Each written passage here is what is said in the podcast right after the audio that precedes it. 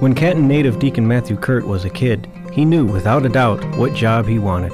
I'm going to be President of the United States. He hit his first roadblock early. When I was in third grade, my great aunt said that she wouldn't vote for anybody who didn't have military uh, experience. No matter, the future President Kurt could afford to delay his career by a few years. So I was going to go to West Point um, and uh, be in the Army, and that was going to be my military experience. And for the following eight years, it seemed like a great plan particularly because it was his only plan.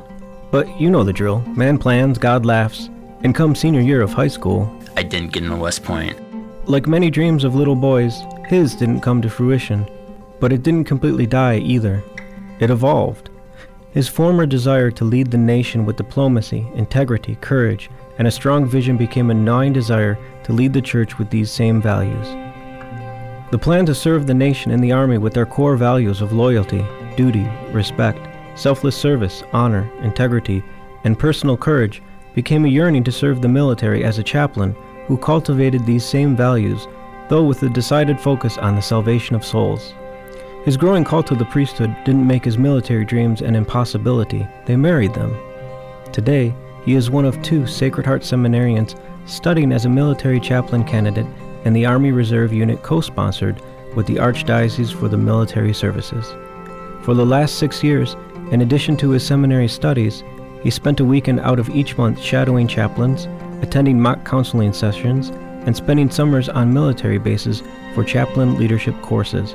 He's learned a lot about what it means to be a military chaplain. Yeah, I think, uh, well, a lot of times, like, a lot of the notions that you have of a chaplain come from the really cool images from World War II or Vietnam War, where the chaplain is uh, celebrating mass on the hood of Humvee and uh, doing really cool things. And and we do get to do that, but there's also you know God works in the ordinary too, and so at, at least in the reserves, the Army Reserves, a lot of time it, it's ministry of presence. So it's walking around, uh, being with soldiers, doing what they're doing. Uh, checking the Humvee, which isn't the most glamorous thing to do, but just making sure the Humvee's up and running, uh, gaining their trust by doing that too. Uh, when they see you and they're you know you're willing to do the things that they're doing, you gain their trust, and they're more willing to come to you um, with their hurt and their pain. And that's one of the things too. As a chaplain, you know, you, a lot of stuff you're, you're, doing is isn't really intense, um, but all of a sudden you have to be on like uh, right away like there's an emergency and you have to be on right away. Like you were off before, like you were just hanging out with people, and all of a sudden a problem came up and you got to be on and you got to be on top of your game right away. So there's a little bit of pressure in that, but it's uh, God. God provides the grace that you need for those moments. Uh, Pope Francis talks about smelling like the sheep. Uh, the shepherd sh- should smell like the sheep, and so to be around soldiers, so that way they see you and they begin to trust you. They become become more familiar with you uh, and it opens up the door for opportunities um, to help them in, in, whatever they need. Because they're, they're not going to come to you if, if if you're just in your office with the door closed all day. Like they're going to find you to be standoffish and you don't want to be bothered by anybody. But if you're around them and you're willing to talk to them, then they're going to be willing to talk to you and, bring their hurt and their pain, and their suffering, and, and their joys uh, to you as well. Deacon Kurt is responding to a critical shortage of military chaplains. Catholics currently make up 20% of the U.S. military, but only 8% of military chaplains. Numbers of military priests have more than halved, down to a fewer than 200 from over 400 active duty Catholic chaplains 20 years ago. Those who are in the ministry are spread thin and across ever wider territories. Today on Detroit Stories, we speak with those who have had their lives changed by military chaplains and who believe it's an absolute crucial ministry. Welcome to Detroit Stories, a podcast on a mission to boldly share the stories of the people and communities in Southeast Michigan. These are the stories that fascinate and inspire us. Thinking about the probability of dying is something that none of us wants to face. No matter what we do, all of us will pass away one day. Preparing now is a great way to help our loved ones during their grieving process and ensure our final wishes are followed. Our caring friends at the Catholic Funeral and Cemetery Services can help you. Visit cfcsdetroit.org or call 734 285 21 55. The first day of deployment for Detroit native Lieutenant Colonel Michael Murray is a strong memory. I had uh, I landed in Iraq on Fat Tuesday, so on uh, Fat Tuesday in February of uh, 2006, and uh, I was just on an air base where we landed for uh, just for less than 24 hours. We were going to go by convoy uh, to Fallujah that night, and you land at you land in the middle of the morning, two, three in the morning, because you come under the cover of darkness, um, and then you just kind of they give you a they put you all in a tent uh, so you can sleep and just kind of lounge around for the day before you're going to go to your final destination. Murray, who has served with the Marine Corps for the last 32 years, retires later this month. Well, since it was Fat Tuesday, I decided uh, I would go to confession because uh, Lent was the next day. But I probably was more uh, more worried about what might happen to me, so I wanted to make sure uh, I was in a good state. And I went searching for the uh, Catholic chaplain. There were a couple makeshift chapels. It was a rather big base, and the chapel, uh, the chaplain that eventually came in was Tim Hogan. At the time, he was he was not a Monsignor and uh, he introduced himself to me. And uh, he asked me where I was from, and I said Detroit, and he said he used to be a parish priest in Detroit. This was Lieutenant Commander Tim Hogan, a priest and military chaplain who is now the pastor of St. Fabian's in Farmington Hills. At this point, Monsignor Hogan had been in Iraq for nearly a year, but was going to be retiring in the next year and returning to Detroit, where he would be assigned to a parish. They quickly made connections about people they had known, one of Michael's best friends from high school was a beloved parishioner of Monsignor Hogan's former parish. Monsignor Hogan mentioned his family downriver. Um, I'm looking at him, and I realize I see a resemblance. Monsignor Hogan's sister was a beloved family friend who came to all the family functions. Furthermore, Monsignor Hogan had stayed at Michael's dad's pub in Ireland in the last year. The small worldness was an immediate comfort to Michael, who felt all too far away from home. But also, at this point, this is the last guy in the world I want to go to confession to because he knows my family, right? so I'm like, I want nothing to do with going to confession. So I literally am like, there's a group that was doing like a Bible study in this little chapel. I'm kind of like, you know, I go, he's like, well, you want to go to confession? I'm like, you know what, I'll come back. And he's like, no, no, no, hold on. And uh, he's like, grab a couple chairs. There were some folding chairs and uh, I go grab the chairs and I turn around and he has now opened up a he's opened up a door. Uh, and and I'm not kidding you. He literally rolls out a mop bucket uh, and he's like we'll go in here. It was a broom closet. I don't know if they used it as a makeshift confessional and the you know it wasn't they was, they didn't have confessions planned. And um and and and he's like he's kind of you know he puts his hand out like all right you going first and I'm thinking like, okay, I don't like face-to-face confessions, but this is clearly going to be a face-to-face confession. And uh, so we go in there, and that's where we did confession. This is one of the foundational roles of the Catholic chaplain, as stated by the U.S. Archdiocese of the Military Services, to offer the sacraments, provide pastoral care, spiritual counsel, comfort and strength to those who serve and protect our nation. For Murray, this didn't feel like one of those weekly confessions. This one felt more imperative. There were high stakes he didn't want to think about, a possible reality that faced all too many soldiers in Iraq. So, in that confessional, um, you know, with the fear that I had for what was about, you know, I was going to be six months in Iraq. You know, we were going by convoy that night. Convoys were getting hit by IEDs all the time. So it was a, it was a powerful kind of time. And so when I got done, um, Tim said to me, um, well, first of all, when we got in there, I sat down and literally our knees are touching. So I'm I'm completely outside my comfort zone here. I'm not I'm not I'm not comfortable at all. And uh, and Tim reached into his cargo pocket because you know we're just wearing the same uniform. We look exactly the same. And um, so he goes into his cargo pocket and he pulls out a stole, kisses it, puts it on, blesses himself, and then he then he does something that I think was was important he said, uh, let's ask the Holy Spirit to enter this space. And I was kind of like, okay, nobody's ever said that before. uh, and then it's like, I, you know, he probably was 20 seconds, 10 seconds, but it seemed like a minute to me. And then he said, okay, begin. And then when I got done, he said, all right, well, let's thank God for this, this, uh, this good confession.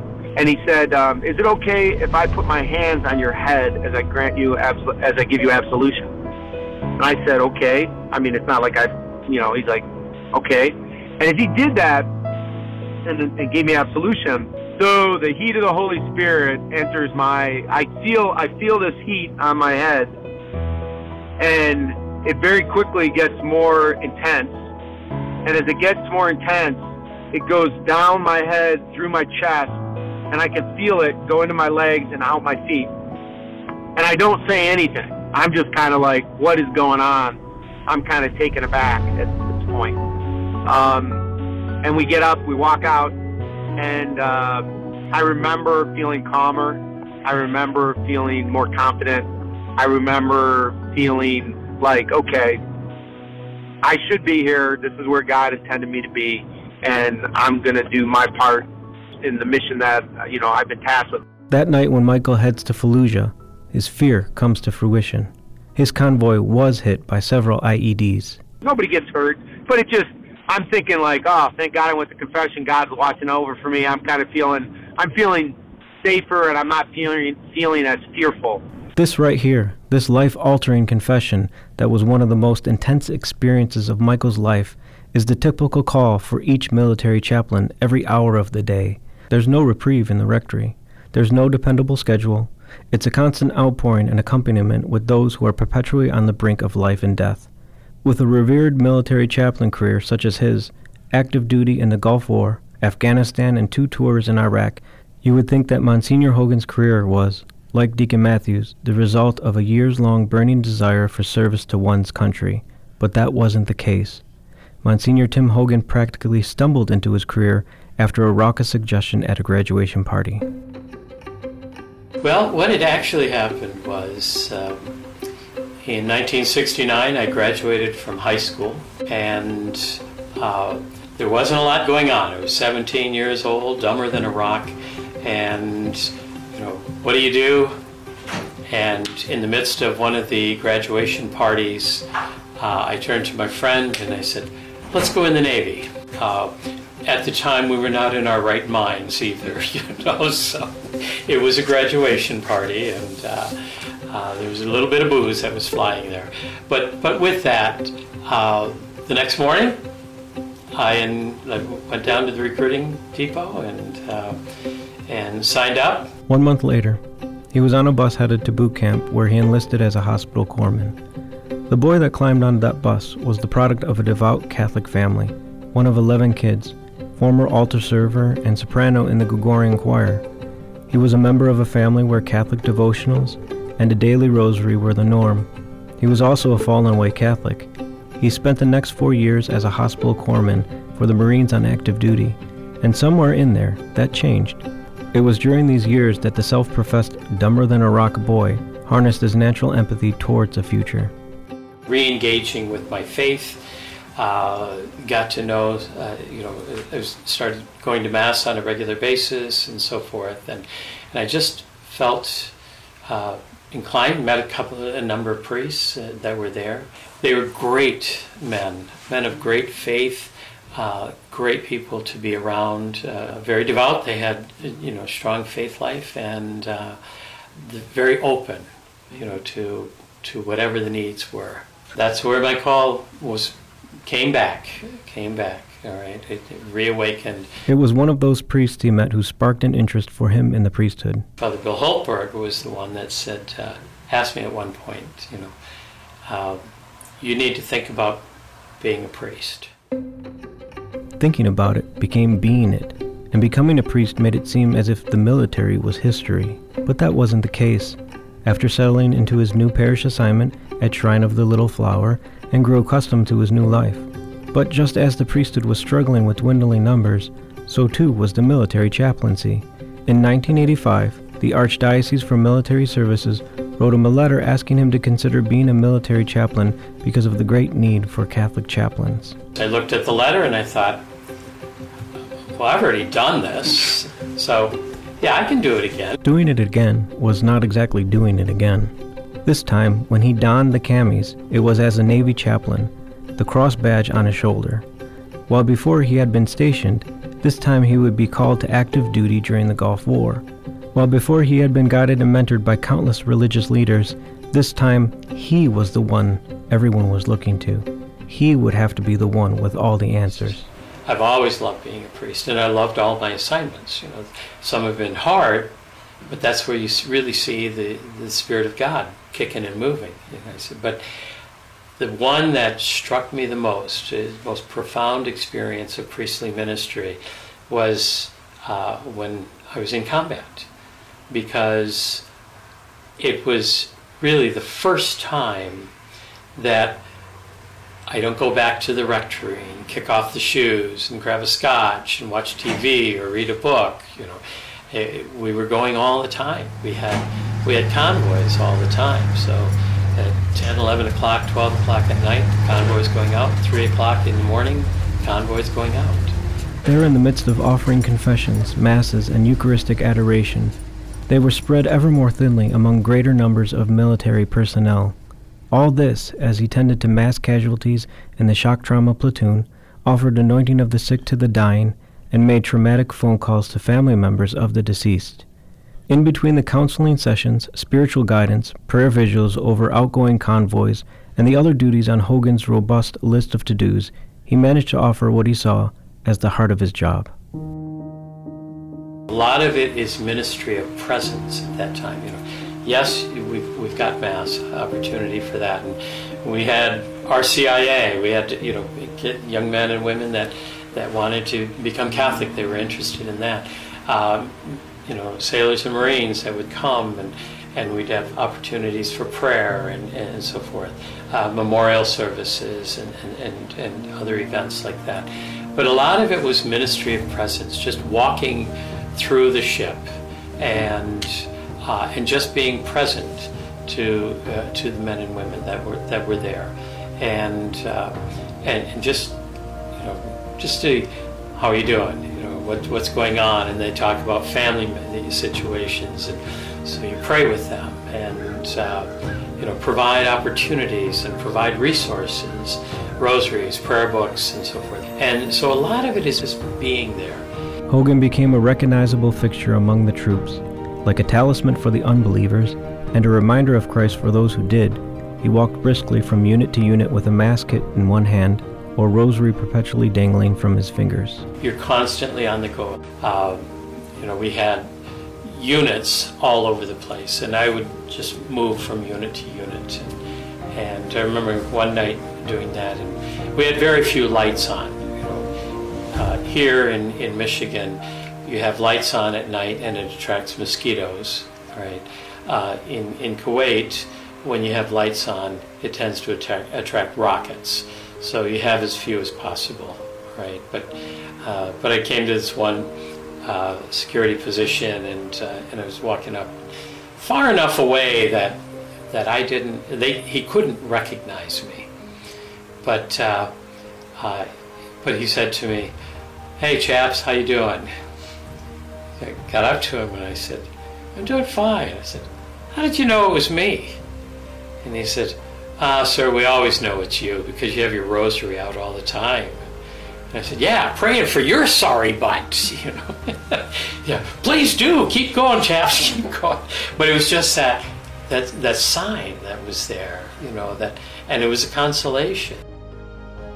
Even those who weren't religious were drawn to Hogan, the peace he imbued, and the compassion he showed. You know, there are a lot of a lot of men and women that are just ambivalent to their faith, and, and for a variety of reasons. You know, that uh, um, it wasn't important, it wasn't really fostered well. You know, sometimes bad, bad catechesis. A number of a number of reasons why.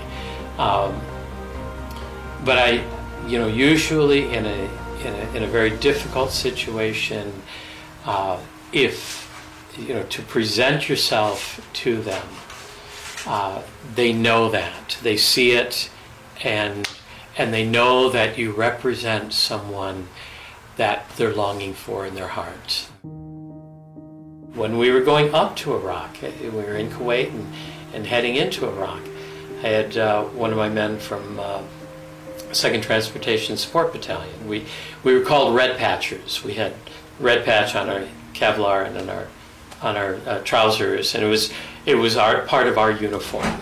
And but with that, uh, he uh, he stopped his, his truck and he says, uh, "Sir, you know we're going up to Iraq uh, in in about a week. Are you going with us?" And so I climbed up uh, climbed up on his truck and I said, uh, "I says, Devil Dog, you see the patch?" He said, "Oh yes, sir." "You see the one on the trousers?" "Oh yes, sir." And I said, "That means I'm one of you, right?" "Oh yes, sir." He said, "Then I'm going with you." He said, "Roger that, sir." And that's all. And it wasn't a good luck charm. They wanted their chaplain. And that's the value of it right there. They wanted their chaplain. Whether he came, I, I, don't even know what religion he was, but he knew that I was their chaplain and that I was going to be with them. He was always available for confessions. He would pray with the troops. Um, but more than that, he was also a naval officer this is Captain Julie Liotta. She is a former combat engineer officer with the Marine Corps from 2003 to 2007. She met Hogan during her seventh month deployment in Iraq in 2005. He was fully entwined in all that was going on on the base. Um, you know, one story I have is part of our job in Iraq was to build all the the housing that we lived in. These um, very rudimentary we call them SWA huts, but they're essentially just, you know, uh, very basic shelters that we lived in. Um, when I was in Iraq, it was actually towards the end of the time that Father Tim was there. The chapel that was on the main side or the main part of the base where the headquarters unit was uh, got rocketed.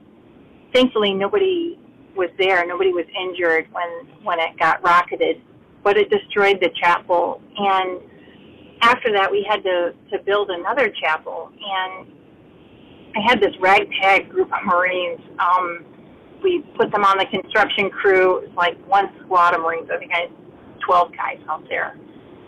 And uh, to my knowledge, none of these Marines um, were Catholic. Um, and to be quite honest with you, maybe this was the, the group of 12 Marines that I put them as part of this this uh, construction crew because they never out, went outside the wire. Their main mission was just building things on the base. Um, and to be quite forward, it was because we didn't trust them as much outside the wire. Either there was competency level or uh, for other reasons. But we thought, okay, if if they mess up, the consequences are lower if it's just on the base. And so they're part of this construction crew. And uh, after the main side chapel was rocketed, we built another chapel. And it happened to be that it was much closer to where Father Tim uh, was staying, where you know where his unit was. And so I have this group of 12 Marines. I said, "We're gonna, you're gonna you're to build this chapel. And so every single day for at least two months, that was their assignment was um, working on constructing this chapel. And so they got to know Father Tim really well because he was right there. And he, I remember he would even make coffee for them, which was a real luxury, you know, when we were out deployed. Um, the Marines noticed that I didn't call him sir because even though he outranked me, I, I always referred to him as father. Because as a Catholic myself, I was like, I, I, I cannot call a priest anything but father, you know? And so before you know it, I noticed that the Marines started calling him father as well. And um, I remember that that chapel, the first mass that was offered in that chapel was on with midnight mass on Christmas Eve. And after we built that, um, all 12 of those Marines went to that midnight mass. Many continued to um, practice their faith or, you know, come to the faith after that experience with Father Tim. Um, I had one Marine that was particularly, I remember when he showed up to us, uh, he was a reservist, kind of angry about, uh, I guess, being called up to to deploy for such a long time, and and you know we, we had a couple problems early in the deployment, and so he joined this construction crew, incredibly uh, talented at at, at construction and building, and he was on the chapel project as well. And after that time with Father Tim, I'll never forget the day he came up to me and said, "Ma'am, I would like to know if you would be my reenlistment officer." As that his experience with Father Tim changed his heart so much that he wanted to reenlist in the Marine Corps, and that was nowhere on the table when that when that deployment began. Much of Hogan's chaplaincy consisted of these ordinary moments of evangelization, commiserating and sharing a cup of coffee, but it was those ordinary acts of Christ's love that helped the soldiers know where to turn in the bigger moments. The presence of having a, a priest to go to when you're quite literally dealing with life and death, with um, an enormous amount of responsibility, um, with fears, with hopes, with you're dealing with loneliness or missing the people back home or worrying about the people back home and all the struggles that are involved in uh, young Marines and sailors' lives when they're separated from their families.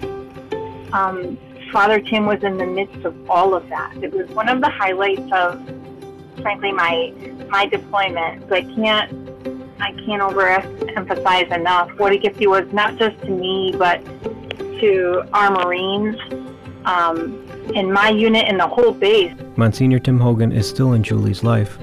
He married her and her husband, a Navy doctor who had also the privilege to work with Hogan. He baptized two of their children, and 20 years later, they still keep in regular contact.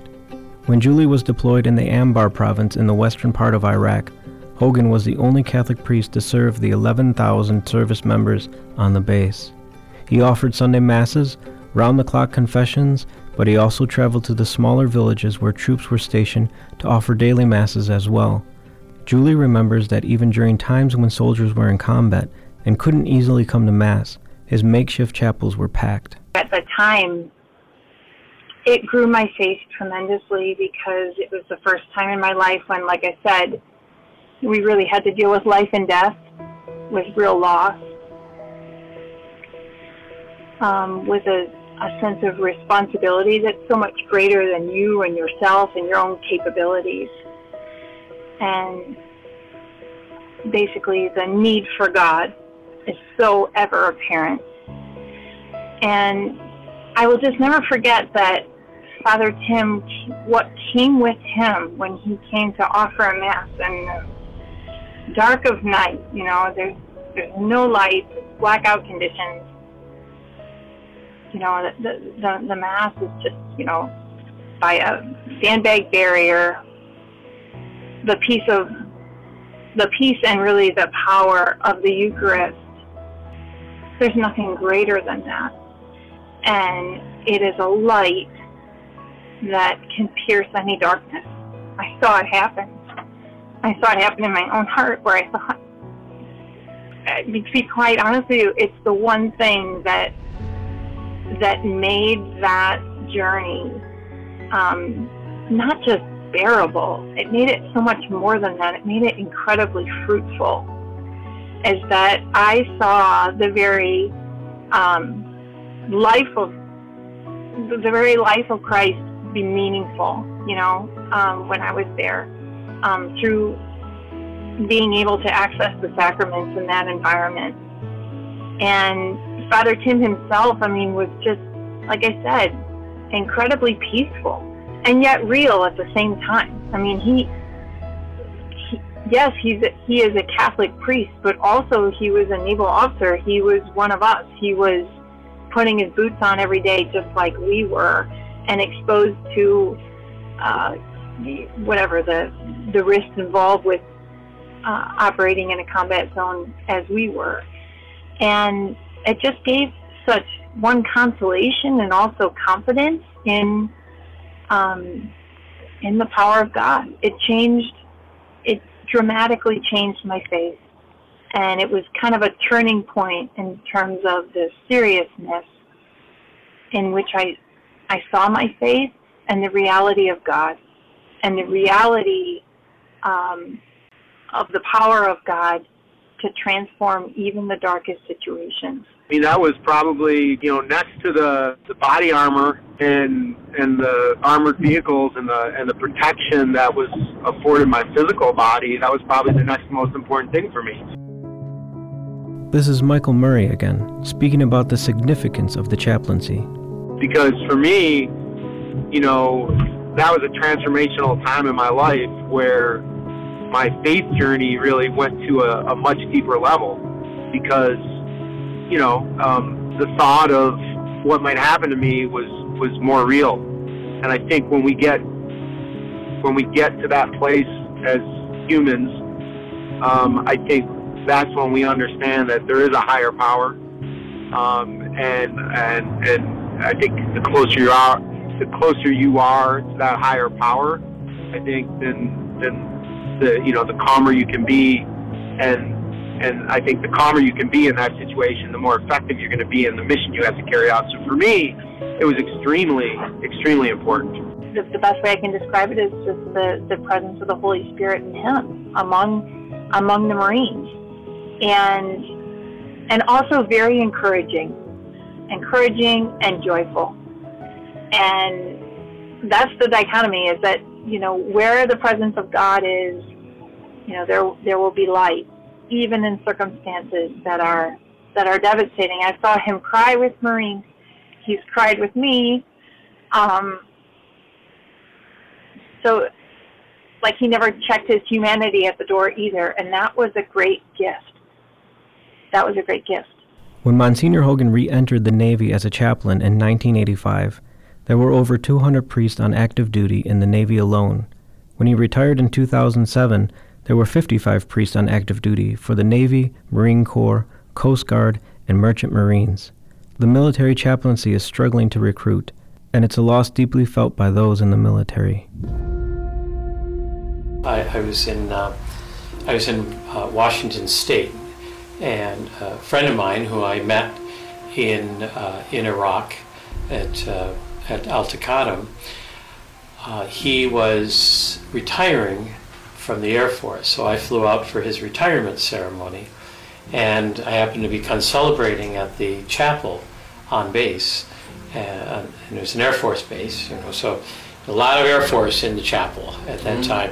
But in the back, there were two Marines in their camouflage uniforms and uh, the desert camis, and uh, so very quickly, you know, you know, I was attracted there, and it was like a, a, a bee to the flower, you know, and uh, went over. I said, "Hey, Devil Dogs, how you doing?" So we were talking and all that, and uh, one of the Marines, uh, she she said, "Father, you know, we need priests, in, you know, to serve with us." And I said, "I know." I said, "And I'm I'm sorry I can't be there with you." And, she told the story that when she was in Afghanistan and she was at a forward operating base uh, for seven months, and she said, Sir, I never saw a priest. And uh, and I said, you know, I'm sorry to see that. I'm sorry to hear that, but you know, but I'm glad I'm glad you're here today. And uh, but here's a here's a young woman that you know, she would have loved to have seen a priest, would have loved to have had a priest up there with her, even for a visit, but there were no priests available.